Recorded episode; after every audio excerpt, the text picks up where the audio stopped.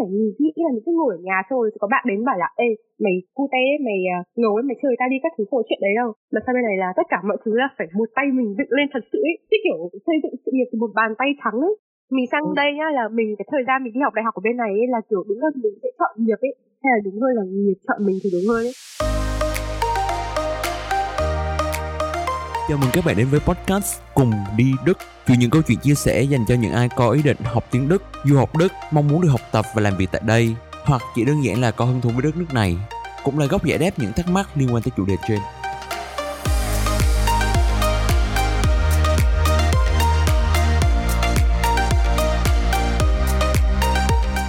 Hello tất cả mọi người, xin chào mừng mọi người đến với tập tiếp theo của podcast Cùng Đi Đức. Hôm nay là một ngày gần Tết rồi thì trước hết là Huân xin chúc cho tất cả mọi người có được nhiều thời gian ấm cúng bên gia đình, cũng như có thời gian để nghĩ lại về một năm đã qua, cũng như nghĩ về một năm sắp tới nó sẽ như thế nào. Và trong một phút đầu của ngày hôm nay thì Huân cũng sẽ dành thời gian để chia sẻ một xíu về sự thay đổi trong cách làm podcast Cùng Đi Đức. Tức là trước đây khi bắt đầu thì podcast Cùng Đi Đức được làm ở thành phố Hồ Chí Minh, thì bọn mình có microphone tốt, bọn mình có phòng kín để thu và âm thanh thì nó sẽ nghe rất là ấm, rất là kín. Tuy nhiên hiện tại thì Huân đã không còn ở thành phố Hồ Chí Minh nữa mà đã chuyển sang Đức rồi. Cũng như là dạo gần đây bọn mình phỏng vấn với rất nhiều khách mời khác nhau, thì mỗi người lại sống ở một nơi. Thành ra đa phần cái tập podcast gần đây đều được thu qua những cuộc gọi điện online, và từ đó thu lại, thành ra cái chất lượng âm thanh nó sẽ không được tốt như ban đầu nữa. Trong tương lai tất nhiên là nếu mà có điều kiện đầu tư thì Huân sẽ cố gắng để mà cải thiện chất lượng âm thanh để cho nó càng hay càng tốt. Tuy nhiên hiện tại thì hy vọng là mọi người tập trung nhiều hơn đến cái nội dung, đến cái câu chuyện, cái trải nghiệm, cái bài học mà bọn mình sẽ chia sẻ, bọn mình sẽ trò chuyện cùng với nhau trong suốt quá trình làm podcast này. Từ đó hy vọng mọi người có thể đúc rút ra được một số cái góc nhìn, một số cái cách giải quyết cho riêng bản thân mình. Và bây giờ thì Huân sẽ giới thiệu một xíu về tập podcast ngày hôm nay. Như các bạn đã đọc tiêu đề rồi, các bạn cũng đoán được là tập podcast ngày hôm nay sẽ nói về một khoảng thời gian, một cái giai đoạn nó rất là đặc biệt đối với những ai chuẩn bị đi Đức, hoặc là đối với những ai đã đi Đức rồi. Đấy là cái khoảng thời gian mà ngay trước khi mình lên máy bay và đi Đức, và trong cái khoảng thời gian đầu tiên mới làm quen với cuộc sống mới ở bên này, thì mình gặp những cái cú sốc văn hóa nào và mình đã phải trải qua nó ra sao, mình phải tự học hỏi, tự thích nghi như thế nào. Khác với các tập podcast khác một chút, đấy là tập podcast ngày hôm nay sẽ bắt đầu bởi chính lời kể của khách mời luôn. Đấy là bạn Huỳnh Vân sẽ kể câu chuyện từ khi mà bạn mua vé máy bay với 50kg hành lý ký gửi cho tới khoảng thời gian sau đấy mới qua Đức. Cái góc nhìn của mình, cái thế giới quan của mình nó thay đổi như thế nào, và cho tới tận bây giờ thì đã trải qua những cái cú sốc văn hóa nào, và mình đã vượt qua, mình đã tìm hiểu, học hỏi và thích nghi với nó ra sao. Đấy là ý chính của tập podcast ngày hôm nay. Còn bây giờ thì chúng ta sẽ cùng nhau đến với lời kể của chính Huỳnh Vân nhé.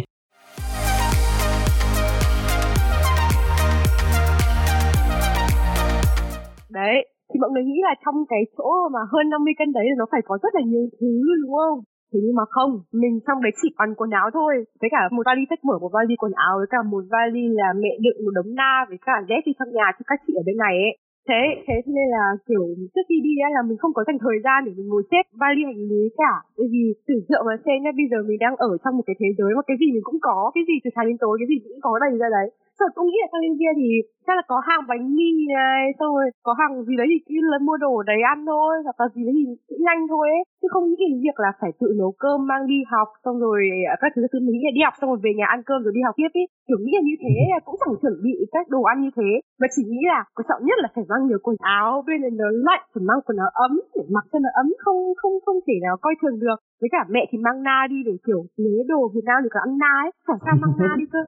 Thế đấy, thế là thì có thế rồi. Với cả bảo là nếu mà buồn thì có sách ở đấy, một đống sách, nhà mình có một tủ chuyện, thế là trước hôm đi mẹ bảo là ngồi đấy chọn chuyện nhét cho vừa một cái vali rồi mang đi. Thế là hồi đấy cũng ngồi chọn nhét vừa đúng một cái vali, còn phải ngồi đè nó lên để mang đi đấy. Thế là như thế nào rồi đồ ăn rồi quần áo rồi vật chất tinh thần xong rồi, thế là chả có gì phải lo cả. Thế là vác 3 cái vali đi rất là vui vẻ.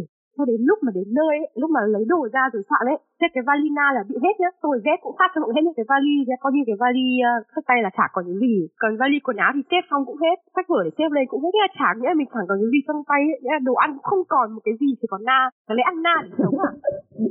Đấy, thế là lúc ấy mình bắt đầu hối hận là tại sao mình lại mang nhiều quần áo, sách vở với cả đồ na đến thế. Đấy, thì các bạn ở nhà phải chuẩn bị kỹ những đồ ăn để nghĩ xem là trong này mình thiếu cái gì và lúc về thì phải mua lại những cái đấy để mang đi ấy. Kiểu mình đã làm một cái blog ở trên Deutsch Campus ở đây là mọi người nên mang cái đấy đi, cái những cái thật sự cần thiết cho cuộc sống ở bên này. Nhất là phải mang cái nồi cơm giữ nhiệt đi để nó ăn cơm. Nếu mà mình nên mang thì mình nên mang cụ thể những cái gì cho những bạn vẫn còn đang ở Việt Nam mà chuẩn bị đi Đức? Thì mọi người nên cũng nên nghĩ đến cái đời sống tinh thần và đời sống lạnh lẽo ở đây như mình, nhưng mà đừng nên mang quá nhiều quần áo. Nghĩa là có mang quần áo đi, mình có mang mấy cái áo len ở Việt Nam mình mua ấy và bây giờ vẫn còn đang mặc thì nó rất là ấm, thì cái đấy là cũng nên mang thật, chứ không phải là đừng mang quần áo nào, phải mang quần áo đi. Sách vở chuyện thì cũng mang đi nhưng mà đừng có mang kiểu cả một cái vali như mình nên nó nhiều quá, lúc trẻ nhà đi mệt lắm, nên là mang ít thôi, mang tầm 5-6 quyển là mình thích nhất. Với cả bây giờ mà nghĩ từ sáng đến tối ở bên này nhá, sáng ngủ dậy là phải ăn sáng, mọi người sẽ muốn tiết kiệm tiền, không muốn mua đồ ăn ở ngoài và muốn ăn ngon thì muốn đồ ăn từ siêu thị về thì mọi người nên mang một cái nồi cơm giữ nhiệt đi. Đấy là một cái mà mình rất là kiểu mọi người phải mang đi ấy, nồi cơm giữ nhiệt ở Việt Nam mua rất là nhiều và cũng rẻ nữa. Cái mà giữ nhiệt được chứ không phải là cái mà cắm điện vào mới nóng lên đâu, cái mua cái đấy ấy. Nồi cơm cũng nên mang đi tại vì nồi cơm bên này nấu chán lắm ấy, nồi bên này nấu chán kinh khủng khiếp ấy. Huân có mang nồi cơm đi không đấy? Thôi không mang nồi cơm đi nhưng mà bên này cái phòng nó có sẵn rồi. Đấy, thì nói chung là có nồi cơm là tốt nhá, phải mang nồi cơm đi. Mấy cái dây điện cắm ở trên ổ điện thì cái đấy ở bên này cũng bán nên chắc cũng chẳng phải mang đi đâu. Gì nhỉ? À đúng rồi, từ điển cũng nên mang đi á, tại vì từ điển bình thường ấy thì bình thường Vân hay dán mấy cái tên của ABC lên các thứ thì không nhớ được bảng chữ cái nhá, phải dán A B C D E G các thứ ấy. Bây giờ mà dùng từ điển ở STK cũng có, nhưng mà nếu mà dùng từ đấy thì phải ngồi xa mà ngồi thế thì lâu lắm nha, cứ dán vào để lật phát ra đến cái chữ đấy luôn là xong. Rồi nhanh, cả bên này từ điển mua đắt lắm ấy, bên này mà mua từ điển chắc là xong rồi hết cả tiền ăn. Thì nữa nhớ chứ mình biết cái gì lúc này nhớ lắm mà bây giờ quên mất rồi. À, giấy tờ thì tất nhiên phải mang ở nhá, giấy tờ thì cứ cho vào một cái folio rồi mang hết đi. Đồ dùng học tập thì bút các thứ cũng không nên mua nhiều lắm đâu, chỉ cần mang cái kẹp file để đựng các giấy là thôi. Nên dùng ở bên này cho nó hợp với cả thời đại. Ở Việt Nam cũng mua kiểu mấy cái quyển campus đẹp đẹp ấy, mà hồi trước đi học cấp 3 vẫn thấy viết ấy, nhưng mà xong rồi sang đây thấy viết cái quyển đấy được mấy hôm đã hết rồi, xong rồi lại phải mua quyển khác, thế cho nên là không nên mua vở. Mua vở cũng như là mang sách đi ấy, kiểu để đấy xong rồi nó cũng dùng nó sẽ hết thôi. Nên mua cái nào mà mình có thể dùng được lâu dài. Hộp bút cũng nên mua ở Việt Nam, hộp bút ở đây xấu lắm. Máy tính nữa, nếu mà dùng được ở Việt Nam thì nên mang máy tính, cái máy tính xách tay mà để ấn lên ấy. Nếu mà ai học toán thì nên mang cái máy tính đấy đi, tại vì máy tính bên này nó không ấn được mấy cái kiểu nguyên hàm, đạo hàm các thứ đâu. Nên là thiệt lắm, nên là phải mang máy tính ở Việt Nam đi, vì dễ không nhỉ. Kính thì ở Việt Nam nên mua trước 2 cái để phòng nếu mà ngồi ở đây có mà ngồi lên nó gãy hoặc là tự dưng nó bị làm sai là ấy thì có kính. Tại vì mắt kính bên này làm đắt lắm đó, đắt có thể bằng 2 tháng tiền thuê nhà thì mới có được một cái kính để đeo ấy. Ảnh thẻ thì cũng chùa Việt Nam, cái kiểu 3,4 x 4,5 đấy là kiểu rất ít chỗ chụp ấy, chỉ có mỗi một chỗ chụp thôi thì nên chụp ở đấy, rồi in tầm mấy chục cái ra rồi để ngắm mắt mình ấy. Còn mấy chục cái thật ấy, tại vì cần nhiều lắm, mỗi lần ra hạn visa lại phải nộp một cái này, nó không dùng ảnh cũ của mình gì. Đấy, nói chung là mấy cái đấy thì nên cho vào vali trước, còn sau đấy nghĩ rằng gì thì có thể nhét thêm vào sau. Được tận 50 mấy cân nhưng mà thường nhét quần áo rồi. Vâng, 50 mấy cân luôn á. Hồi tới đây là có 20 cân thôi, mà cái vali chỉ có 13 cân thôi, tức là vẫn dư cái 7 cân. Phải cộng cả carry on lẫn cái vali cũng có 20 rồi, trong khi mình được mang 30. Thế thôi á, ngay từ Việt Nam sang đây mà chỉ mang có 30 cân á. 20 cân. Thế á, thế mang cái gì? Mang quần áo, vài ba đôi giày, giấy tờ. Mấy cái thân đi thôi. Sang đây. Thế. Chả biết là phải mang gì thêm nữa. Thế mang nhiều tinh thần sang hơn là vật chất. Ok, vậy về tinh thần thì mình còn mang gì thêm? Nếu mà mình vẫn chuẩn bị đây thôi chứ chưa đi.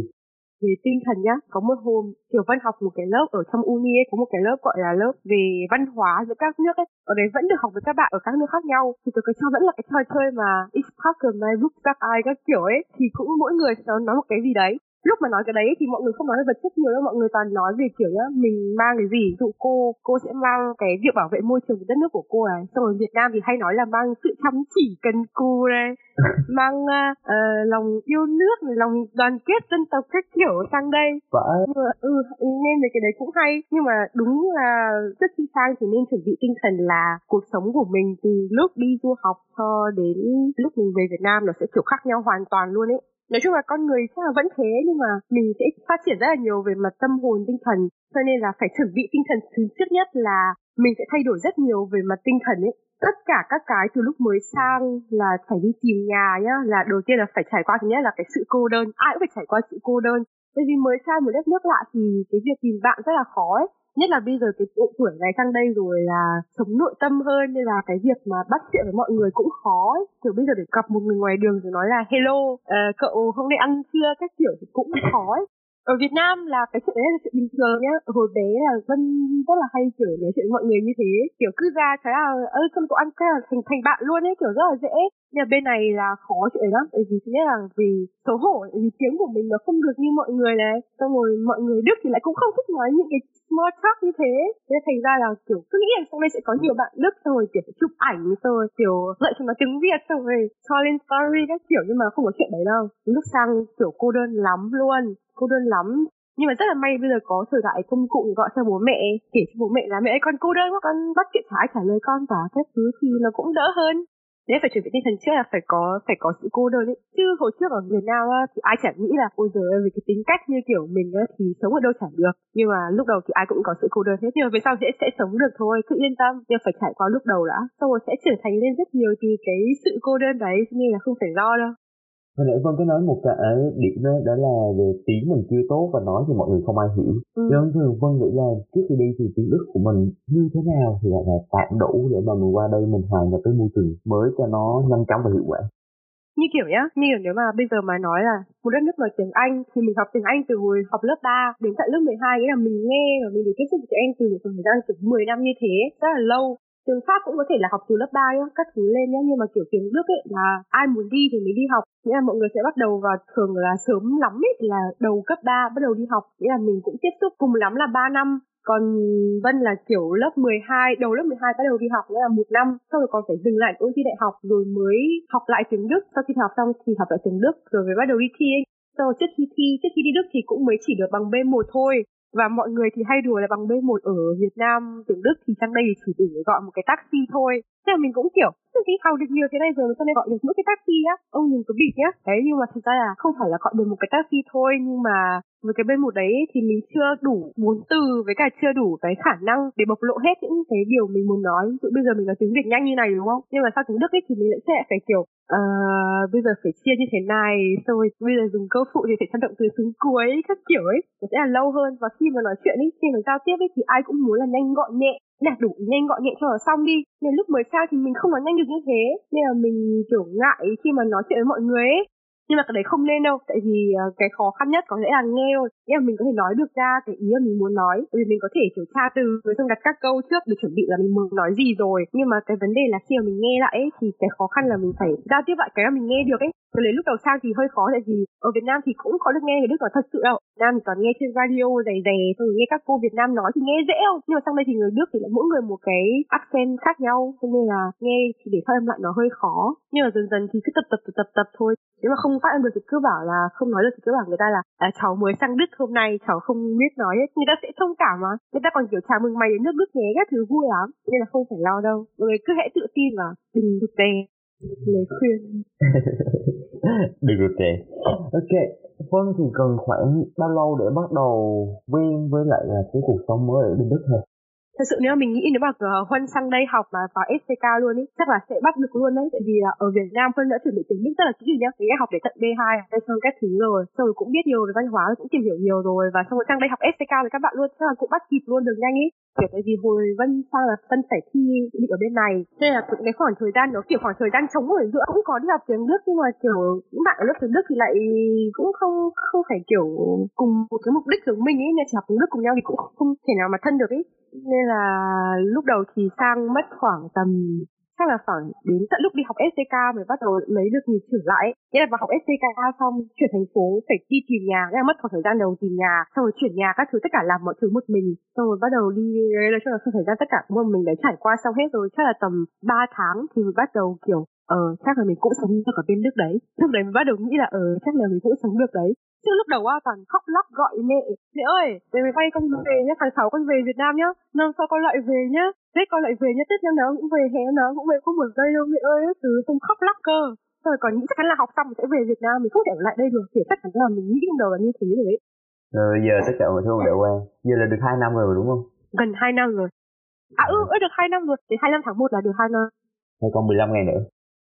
Hồi nãy Vân có bảo là trong cái giai đoạn mà cô đơn lúc đầu đấy thì Vân học được rất là nhiều thứ. Thì thể là Vân học được những cái gì sau cái giai đoạn đấy, hoặc là xuyên suốt cái giai đoạn đó? Cái lúc mà cô đơn lúc đầu đấy thì lúc nào cũng chỉ nghĩ là khi mà mình cô đơn, mình nha cô đơn ở đây thì là nhớ gia đình, nhưng lúc đấy là kiểu nhớ gia đình nhiều hơn là kiểu cô đơn. Cũng cô đơn nhưng mà nhớ gia đình nhiều hơn. Thì hồi đấy cứ hay gọi về cho bố mẹ, xong rồi cứ hay kể, cứ hay khóc lóc ấy. Sau ngày nào gọi về cũng gọi đến bố mẹ cũng phải nói những cái câu kiểu trời ơi con không ở đây đâu, cách nha, cũng chỉ tập trung vào cái vấn đề đấy thôi và không chịu đứng lên giải quyết nó ấy. Về sau rồi thì lúc mà phải đi tìm nhà các thứ thì bắt đầu đứng ra ngoài, đi ra ngoài đường hít thở không khí trong lành. Không ở trong này rất là trong lành, không như ở Hà Nội đâu. Nhưng mà trong lành rồi đi tìm nhà, xong bắt đầu mới nói chuyện với mọi người, giao tiếp với mọi người các thứ ấy thì thấy đỡ hơn. Thì mình nghĩ là đáng lẽ trong cái khoảng thời gian cô đơn đấy mình không nên ở nhà khóc lóc mà mình nên đi ra ngoài đường và kiểu đi chơi ấy. Tại vì mình đang ở Đức mà nhiều người muốn sang rồi chẳng được, thế nên lại ngồi ở nhà khóc. Có thế thì ở Việt Nam còn hơn. Thì lúc ấy mình nghĩ là mình nên ra ngoài đường và nên giải quyết cái vấn đề đấy của mình, chứ không phải là chỉ có ngồi nhà thôi ấy. Với cả ở bên này ấy, có nhiều vấn đề giấy tờ lắm nha, giấy tờ cứ ập vào mặt mình ấy. Ở Việt Nam thì chả có giấy tờ gì, thế là cứ kiểu thong dong thôi. Ở Việt Nam những cái việc phải lo lắng nó chỉ là việc học, hầu như chỉ là việc học thôi. Còn bên này á, phải lo giấy tờ, thế là phải đi lấy cái này, để có được cái giấy này phải đi xin cái giấy này, thế là một ngày của mình nó cứ kiểu trôi qua như kiểu mình phải bận rộn lo lắng cho nhiều cái việc giấy tờ lắm ấy. Thế là vì sao nó cũng quên đi.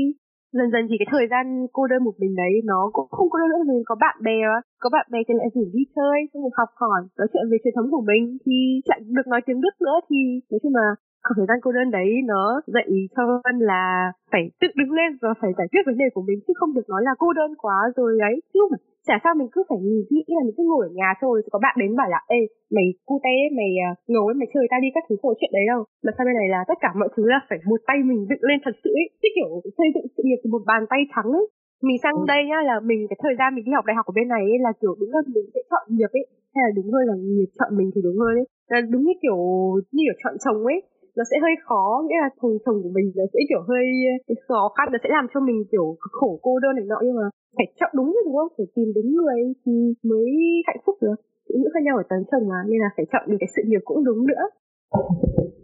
Ok, tức là cái giai đoạn cô đơn đó là một phần của những cái khó khăn ban đầu khi mà mình qua Đức. Mà có một cái chủ đề cũng rất là thú vị, đó là sự khác biệt văn hóa giữa Việt Nam và Đức. Thì có những cái sốc văn hóa nào mà ban đầu Vân trải nghiệm khi mà vừa qua đây, hoặc là bây giờ vẫn còn trải nghiệm? Chắc là cái sốc văn hóa lớn nhất đấy là đồ ăn. Có cái perspective của cái đấy là Tishmonia rồi cái gì ấy. Trời ơi, đồ ăn ở bên này nó thật sự là một sự thất vọng hoàn toàn trong tưởng tượng của mình luôn. Ở Việt Nam ấy thì lúc nào lẽ các bạn lại đi ăn đồ ăn Tây nhá, yeah các thứ, mình nghĩ đồ ăn Tây là một cái gì đấy rất là kiểu ngon, xong rồi kiểu xịn ấy, thế là cứ muốn đi ăn đồ ăn Tây, chứ không muốn là ra ngoài đầu ngõ ăn một bát phở đâu. Hồi đấy mình chỉ thích đi ăn đồ ăn Tây ở một nhà hàng sang trọng các thứ. Nhưng mà không, ở bên này á thì món ăn đặc biệt nhất của Đức là currywurst, là cái món mà xúc xích cắt ra xong rồi là cho cái sốt, xong rồi cho cái curry lên ấy. Và đây cũng không phải là bọn Đức nghĩ ra đâu, chỉ là chúng nó nghĩ ra cái trò là cho cái sốt curry lên cái sốt đấy thôi, cái cắt thôi. Thế mà nó hot ơi là hot, là ai cũng ăn. Thế là hồi đầu cũng muốn đi ăn thử ấy, nhưng mà xong rồi cũng chẳng thấy ngon.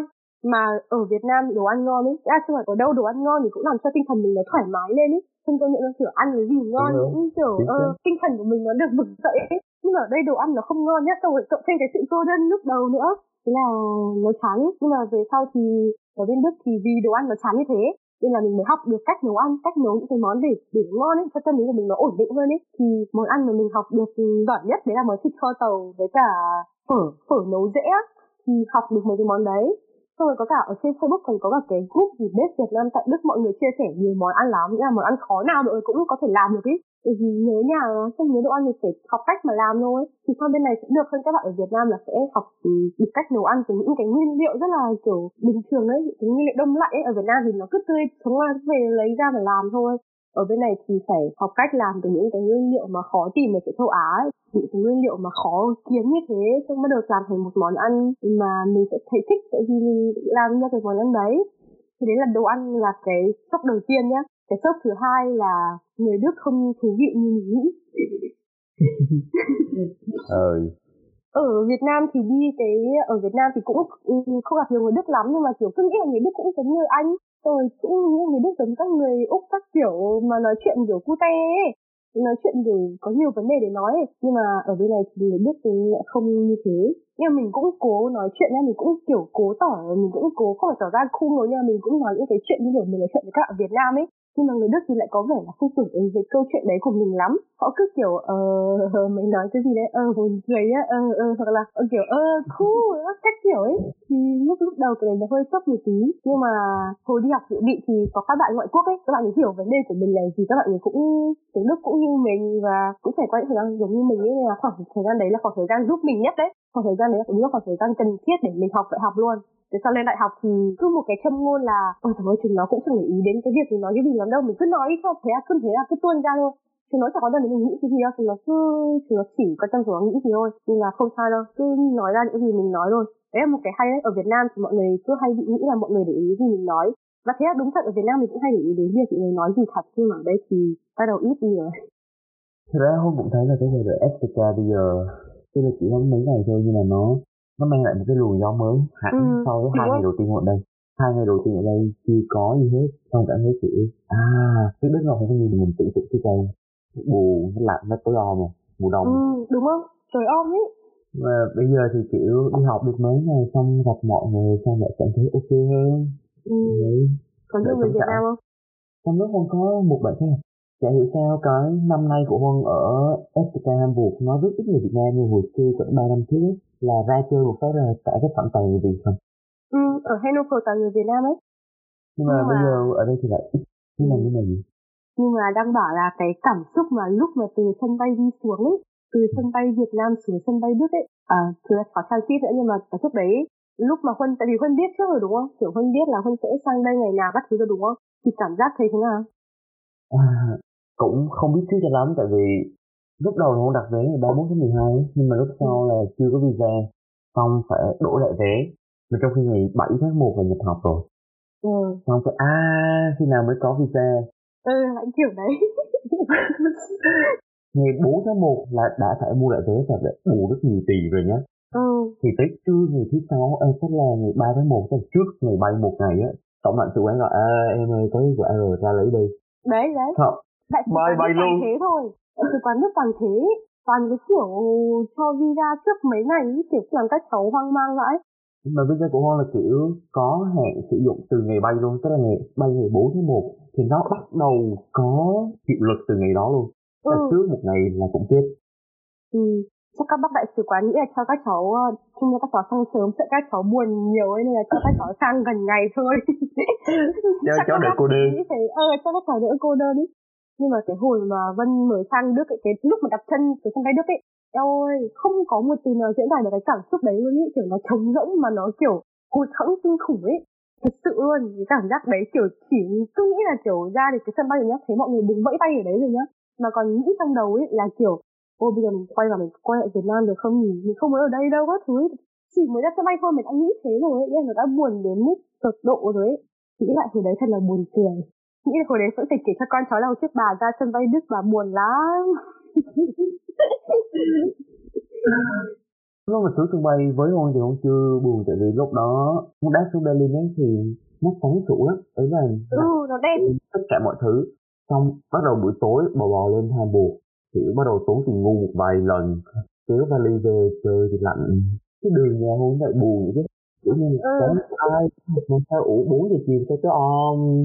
Xong đi, ta, mình chưa biết nhận phòng, chưa có chỗ, chưa gì hết. Xong ủa tại sao mình lại đến đây nhỉ? Tại sao mình lại kéo cái vali ở trên này nhỉ?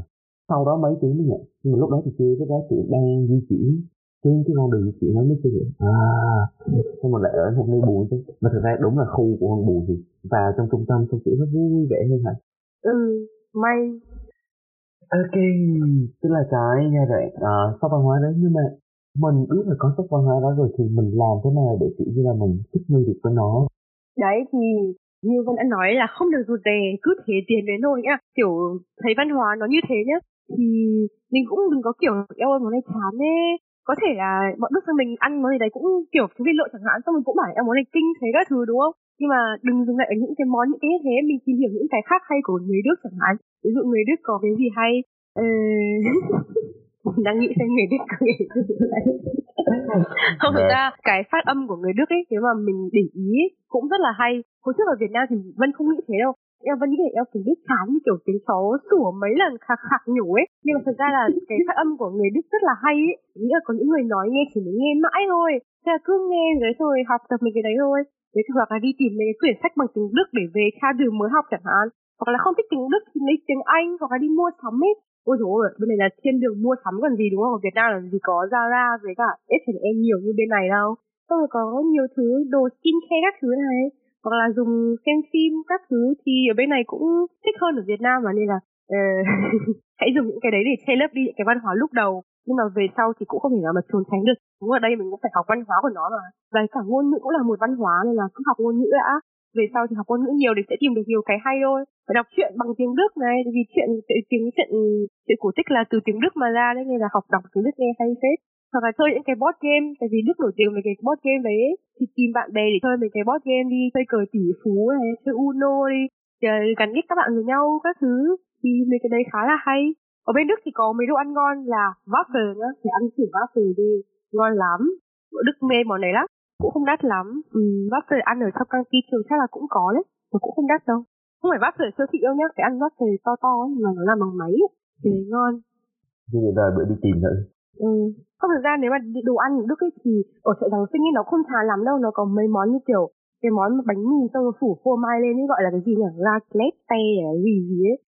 Cái đấy là của Pháp, nhưng mà ở chợ Giáng Sinh nó có làm. Hoặc là uống cacao này, hoặc là uống rượu các thứ thì cũng khá là vui, không đến mức chán lắm đâu. Tôi vừa kể đến đúng một nỗi đau.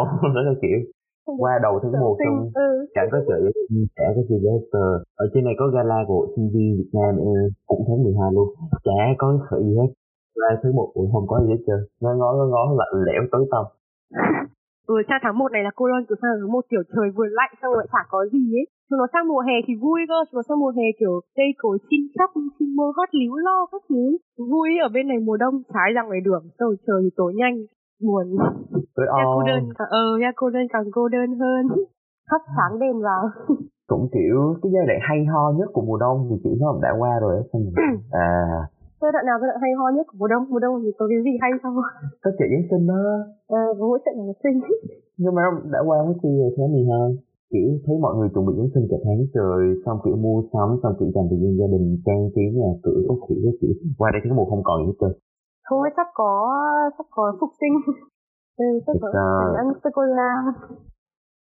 Trong một bài viết hồi xưa, Vân có bảo là tâm sự của du học sinh Đức thì rất là nhiều. Thì có những tâm sự nào mà Vân đang có hoặc là đã từng trải qua trong giai đoạn rồi? Tâm sự thì chắc là có việc nhớ nha, thì cái đấy không phải nói rồi nhá.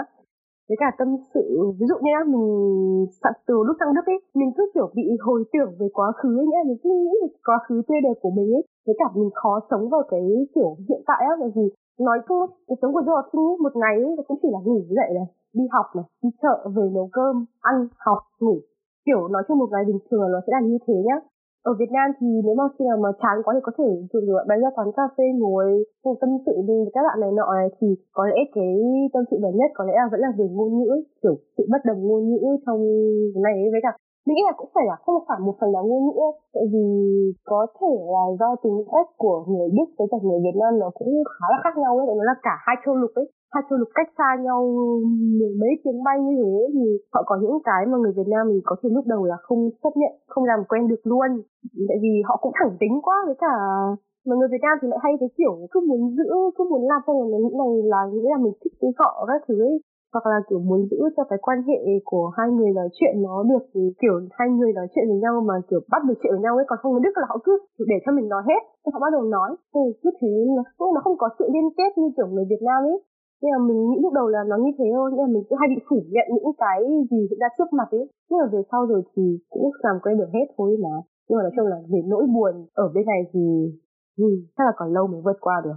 Với cả ở Việt Nam mà đi học ấy thì đọc tiếng Việt ấy là hiểu rồi đúng không? Ở bên này đọc tiếng Đức ấy nhiều khi chả hiểu gì, lại phải lên Google dịch viết cả câu ra, Google dịch vẫn chẳng hiểu cái gì. thế là lại cảm thấy bất lực. Tôi không biết hỏi ai bây giờ ấy. Thế cái khoảng thời gian mà vật lộn về ngôn ngữ là một khoảng thời gian rất là khó, tại vì kiểu Huân là học đến B2 ở sang đây ấy, thế là kiểu cũng đã tốt rồi ấy. Nhưng kiểu Huân là học ở Việt Nam được đến A2 á, à học đến B1 thì phải, xong rồi bỏ, thế hồi cũng bỏ ấy, xong rồi ôn thi đại học, bỏ 6 tháng điểm, nghe tiếng Đức nó cũng đã sai dần đi rồi, xong bắt đầu khi đại học xong thì mới bắt đầu học lại, thế là tiếng Đức nó cũng đã kiểu sai nhạt đi thật ấy. Thế là đến lúc sang đây thì cũng tiếng Đức của mình đúng kiểu ấp e ơn ấy, nên kiểu bắt đầu từ một câu tôi học tiếng Đức, học từ đầu, chia đuôi này nọ các thứ, xong đây là bắt đầu mới thấy tự tin hơn một tí. Với cả về cái phát âm ấy, lúc đầu ấy phát âm kiểu mình cứ bị phát âm tiếng Đức như kiểu tiếng Anh ấy, nên nói tiếng Đức như tiếng Anh ấy thì mọi người không thích đâu, người Đức không thích phát âm như tiếng Anh đâu, thế là bắt đầu phải học. Bây giờ thì phải học, mình phải phạt nhổ một ngày mấy lần để cho cái từ khờ của mình nó giống bọn Đức rồi các thứ ấy. Thì bây giờ thấy chúng nó cũng bảo là bây giờ tốt hơn rồi thì chắc là cũng yên tâm. Mọi người lúc đầu còn dọa cơ, kiểu bảo là phát âm mấy cái pronunciation đấy nó không thay đổi được, thế là kiểu sợ lắm. Trời ơi, không thế này được, mình không học nước Đức thế này sao các thứ. Nhưng mà thật ra là có thay đổi được nhé, nên là mọi người hãy cố gắng đọc nhiều, ghi âm nhiều và nghe lại nhiều. Thì sẽ biết được là lỗi sai của mình đâu và phát âm sẽ thay đổi được. Chứ là khi nào mà tiếng mình tốt lên rồi thì mình sẽ thấy tự tin hơn, nhưng mà không sao đâu. Những cái sau có thể từ đấy sau, nhưng mà nói chung là cứ phải tự tin đã. Tôi chắc là Huân có cái đấy rồi, hầu như mọi người có cái đấy rồi, nên chuẩn bị cái đấy ở Việt Nam trước. Với Huân thì chị cũng không có quá nhiều khó khăn để mà giao tiếp với người Đức ở bên này. Chưa có nhiều khó khăn. Không biết tại mới ở đây có mấy ngày à. Nhưng mà nói chung là nó khá ổn để mình đi mua sắm hay là mình đi làm giấy tờ thì mình vẫn giao tiếp trò chuyện với người họ, mình hỏi thông tin khi mà mình đi thư viện hoặc là mình nghe thầy cô ở trên STK nói thì mình vẫn ok, vẫn hiểu không hết nhưng mà hiểu được người ta đang muốn nói gì, người nhẹ đọc thêm. Thì nó đỡ hơn. Đúng là hôm nữa là nếu mà có tiếng Đức sẵn một trình độ chắc đủ tốt như vậy thì qua bên này mình sẽ cảm thấy dễ hòa nhập vào cái cuộc sống bên này hơn rất là nhiều. Kiểu mục tiêu học tiếng Đức của mình ấy là để khi nào người Đức nói một cái gì đấy mình sẽ không đáp lại là ya hay là nai cái gì đấy, phải nói được một cái gì đấy nữa. Người Đức rất là thích kiểu mình nói nhiều, kiểu mình phải nói vấn đề của mình càng kỹ càng tốt ấy. Ví dụ hỏi là mày có khỏe không? Và mình phải nói là tao khỏe các thứ thì người ta cũng kiểu như là kiểu mình nói là tao không khỏe là hôm qua tao đau đầu vì tao xem TV như này, tao xem cái này các thứ nó có vấn đề này, tao đau đầu vì vấn đề đấy, kiểu như thế. Có lẽ là sẽ cuộc nói chuyện nó sẽ được kéo dài hơn chẳng hạn. Thì đấy là cách tiếng Đức sẽ giúp mình vượt qua được cái văn hóa, trở ngại văn hóa ấy. Và tức là khi mà mình đã vượt qua được cái trở ngại văn hóa, cái rào cản ngôn ngữ đó thì mình cũng bắt đầu có sự kết nối với người khác, mình cũng bắt đầu bước đi những cái khó khăn ban đầu để mà bước đi cái sự cô đơn mình, và cái quá trình mình hòa nhập với cái văn hóa mới bên này nó nhanh chóng hơn, tại vì mình hiểu được người ta nói gì và người ta hiểu được mình nói gì. Đúng rồi. Mà có một cái khía cạnh này Hương nghĩ cảm thấy rất là tích cực đối với người đi Đức, đấy là mình được đi du lịch châu Âu nữa. Và như Vân đã kể là Vân đã đi du lịch rất là nhiều. Vân đi được những nước nào rồi hả? Hồi đầu là có đi năm đầu tiên thì ở 2 năm nhá, thì năm đầu tiên là có đi Hà Lan này, Amsterdam này, xong rồi đi Ý, Rome, Noel thì đi Paris, năm nay thì có đi Budapest, rồi là đi Barcelona, với cả vừa rồi là vừa đi Starbucks với cả Zurich ở Thụy Sĩ. Thì đúng là cái trải nghiệm đi du lịch là cho mình đỡ buồn đi rất là nhiều ấy. Mình rất là vui và thăm vé các thứ, và xong rồi mình tự book phòng các thứ ấy, còn cảm thấy tự dưng là một người lớn trưởng thành ấy. Tại vì ở Việt Nam mà đi du lịch Đà Nẵng các thứ với mẹ thì toàn là mẹ đặt hết, ở bên này thì mình phải tự đặt, mình phải tự tìm Airbnb, xong rồi đi trên đường phải tự tìm đường này, tự hỏi các thứ ấy. Mà một đi du lịch thì lại cảm thấy nhẹ nhõm vì không phải nói tiếng Đức. Nhẹ nhõm không phải nghe tiếng Đức nữa. Nhưng mà được cái là ở trên tàu của Đức thì người ta nói chuyện ồm mà không sao ấy. Đi sang tàu bên Pháp ấy, Uno im lặng một cách kinh khủng khiếp luôn, chả ai nói với ai cái gì. Tàu Ý cũng thế nhá, kiểu mỗi lần đi tàu là cứ ngồi yên ý, sợ là sợ. Nhưng mà đi rồi mới thấy là ở Đức là một nơi đáng sống nhất ấy. Lạc quan. Không biết hay tại vì Vân phải đi mấy cái địa điểm du lịch kia cảm thấy nó hơi bị đông đúc nhộn nhịp quá nhỉ. Cái điều ở Đức ấy, về riêng về cái việc trả vỏ chai nhá là đã giảm bớt được bao nhiêu nhựa rồi á. Xong rồi về những cái thủ tục của bên Đức ấy thấy nó cũng dài dằng dặc nhưng mà nói chung là nó khá là logic để mình có thể làm theo. Cái cuộc sống nó ổn định hơn ấy, chứ không như ở nước ngoài. Ở nước ngoài thì có cái máy soát vé, xong rồi nhiều đợt chuồn và chúng nó cứ nhảy qua đấy ấy. Thì cảm thấy một thế giới nó cứ hỗn độn kiểu gì ấy, xong rồi còn trộm cắp nữa. Rồi tụi em vừa rồi mà đi Pháp này, Vân còn suýt thì bị trộm mất cái túi đấy. Đến ở Đức thì lại không có những cái sự kiện như thế nhá. Không, ở Đức có lần bị trộm mất một cái ví đâu, nhưng mà đấy là lâu rồi. Thế là bọn đấy, nhưng mà ở bên Đức cảm thấy rất là yên tâm ấy. Còn ở bên Pháp và ở các nước khác thì cứ phải lo lắng là ô mình có bị trộm không nhỉ, xong rồi các thứ ấy. Thế là ở bên Đức vẫn là yên bình lắm. Ừ đúng rồi, giống như là gần đi bên Pháp nó có biểu tình á, tức là kiểu lâu lắm tàu ổ đồ này nọ không đi lại được luôn. Có bạn của Huân ở bên đấy đi ra sân bay không đi được, xong chờ 27 tiếng ở sân bay vẫn không bay được, xong mất vé đi về tàu, tại vì tàu nó đình công. Đi học giáo viên không đi dạy tại vì giáo viên đình công. Xong phải chịu làm gì đó, nó rất là loạn ở bên đấy. Người ta biểu tình xong người ta đình công, xong người ta không đi làm.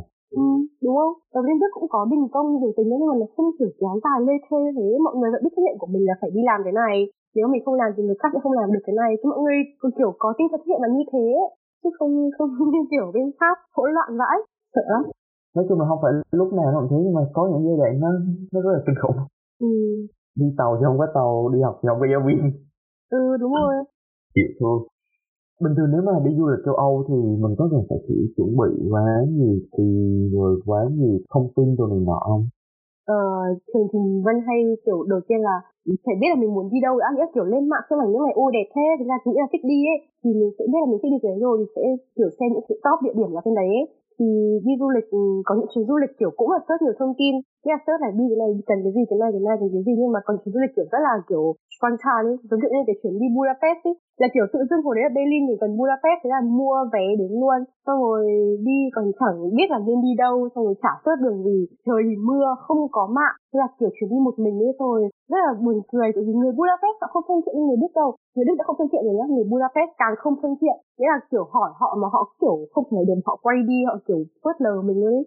Thì hồi đấy chuyến đi đấy cũng khá là bão táp, trời thì bão táp thật sự, xong rồi mình thì không có mạng để tra đường, nhưng mà cũng may là tàu xá ở đấy thì khá là dễ tìm, có mỗi 4 cái U hay 4 cái tram gì đấy thôi, thì cứ đi về thì đấy là mình là đi bộ được về nhà rồi, nên là cũng dễ tìm thôi. Thì nói chung là đi du lịch là một cái cách để hiểu mình hơn và đấy, vượt qua những cái bão tố như thế có thể khiến mình cảm thấy mạnh mẽ hơn đấy. Rồi đôi khi là thấy được cái chỗ của mình đang sống nó tốt như thế nào. Đúng rồi. Mỗi lần đi là quay về lại như kiểu back home ấy, thì cảm thấy là nhà của mình thật sự ấy. Lúc ở không nghĩ thế đâu, nhưng mà kiểu lúc đi rồi về mới cảm thấy wow, đây là nhà mình này. Cảm giác như vậy cũng tương tự với Việt Nam thôi. Hôm đi Thái Lan có 6 ngày thôi, nhưng mà khi mà vừa về lại Việt Nam ấy, cái cảm giác bồi hồi hẳn. Thì bây giờ cũng vậy. Còn vấn đề tài chính, nếu mà mình muốn đi du lịch châu Âu thì sao? Tại vì không nghĩ là rất nhiều bạn sinh viên qua đây, các bạn muốn tranh thủ thời gian để mà đi du lịch những nước khác, thì cái vấn đề tài chính là một vấn đề mà sinh viên phải lo rất là kỹ càng.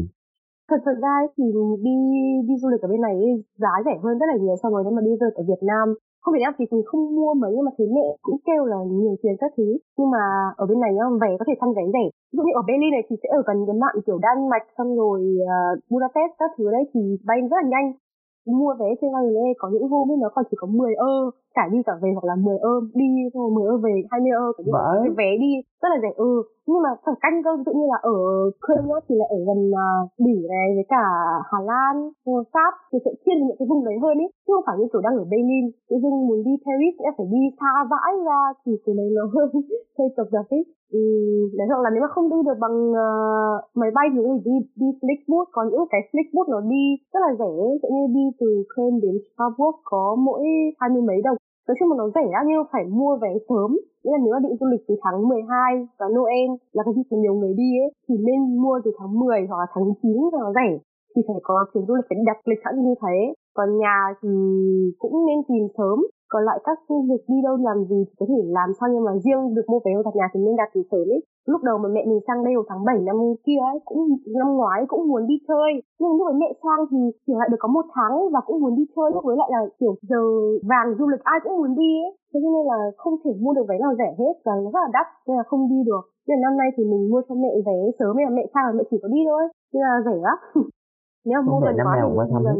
Năm ngoái về năm nay thì lo cho con đi, tại vì đấy con suốt ngày khóc lóc gọi về, chứ lo làm gì mà con thì lại không về được Việt Nam, thì con phải ở lại để cho nó quen ấy. Tại vì mình nghĩ là lúc mới sang cũng không nên về luôn đâu, mình nên ở lại để mình quen trước đã, xong rồi bây giờ sắp về rồi thì nó sẽ kiểu đấy hơn. Còn những bạn mới sang thì có 6 tháng đã đi về ấy, kiểu chắc là cũng nhớ quá, nhưng mà mình thì không được như thế, mình không muốn về luôn ấy. Lúc đấy mẹ hỏi là có về không, nhưng mà mình bảo không, con phải ở lại mình quen cứ không về. Thế thôi thì mẹ qua thăm. Con về thôi mẹ qua. Thôi mẹ qua thăm đấy. Xem con ở thế nào. Thế khóc lóc chưa? Nhưng mà mẹ có nhận xét là từ năm ngoái sang thăm là vẫn còn kiểu trẻ con nhé, tôi vẫn kiểu không biết lo cho bản thân. Nhưng mà năm nay sang thăm nhận xét là người lớn lên rồi. Thì chắc là người lớn lên một tí rồi. Năm ngoái chê bét cho nó phải là ở đi học cái gì hay về Việt Nam đi con. Ôi mẹ vui vậy. Kiểu chứ vợ với mẹ giờ ngủ nữa mà. Nói chuyện nhanh nhỉ. Lúc ở Việt Nam thì tính quan hệ của Vân với bố mẹ tệ cực, thế là không, lúc ấy vẫn là kiểu cái tuổi giờ ăn trưởng thành vẻ hơi chứ thích giấu bố mẹ này nọ ấy. Nhưng mà em như sẽ bố mẹ thì mọi chuyện nó sẽ ra đâu vào đấy, vì rằng là bố mẹ cũng trải qua rồi mà, bố mẹ cũng đi sang nước ngoài ở, nhưng mà không phải là học, nhưng mà cũng là kiểu sang nước ngoài ở thì cũng biết, cũng thử biết ý, nhưng là cũng phải cho mình kinh nghiệm được ý, hơn là cái việc mà mình tự chịu đựng xong rồi tự cảm thấy mệt mỏi nên có người nói chuyện, và người đấy không ai khác, không phải tìm đâu xa, chính là bố mẹ của mình đây. Em nói chuyện với bố mẹ thì tất cả cái gì mà mình muốn nói chuyện với bố mẹ, còn với em cái anh em các thứ. Thì tuyệt vời. Tôi nghĩ là cái phần đấy nó cũng là một cái câu chốt rất là hay cho podcast ngày hôm nay của mình. Thế là mình vẫn luôn có gia đình bạn bè, cho dù mình đã đi tới một cái đất nước rất là xa Việt Nam như thế này, cuộc sống nó đôi khi khá là cô đơn và đôi khi khá là lạc lõng, nhưng mà mình vẫn còn những cái người luôn thực sự quan tâm và yêu thương mình, thì mình cũng có thể có một cái chỗ dựa tinh thần để mình không mệt quá, mình cũng có thể tìm về. Và sau đó khi mình đã hồi phục rồi thì mình lại bắt đầu chiến đấu tiếp với cuộc sống ở đây, bởi vì nó vẫn có những cái mục tiêu để mình hướng tới trong tương lai. Cảm ơn Vân nhiều vì hôm nay đã đồng ý tham gia podcast và chia sẻ rất nhiều cái trải nghiệm cá nhân rất là hay, rất nhiều câu chuyện mà hơn nữa là cũng mang lại được nhiều cái sự đúc rút về mặt trải nghiệm và tinh thần, cũng như giúp cho mọi người chuẩn bị, hoặc là nếu mà mọi người đã đang ở bên đây rồi thì mọi người có những cái hướng giải quyết vấn đề của mình nó rộng mở hơn.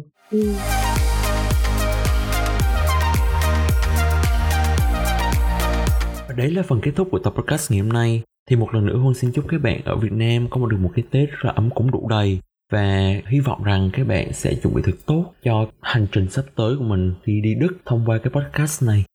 Đối với các bạn đã ở bên Đức rồi thì mình cũng mong là các bạn có được một khoảng thời gian nghỉ ngơi, tự thưởng cho bản thân mình. Khi mà Tết đến xuân về, mình ở xa gia đình nhưng mà mình vẫn có được những thời gian dành riêng cho bản thân để suy nghĩ về những thứ đã qua, những thứ sắp tới. Và hy vọng là các bạn cũng đi tìm thấy được một số cái sự đồng cảm nhất định sau khi nghe xong tập podcast ngày hôm nay. Xin chúc mừng năm mới, hẹn gặp lại mọi người vào thứ ba lần tới.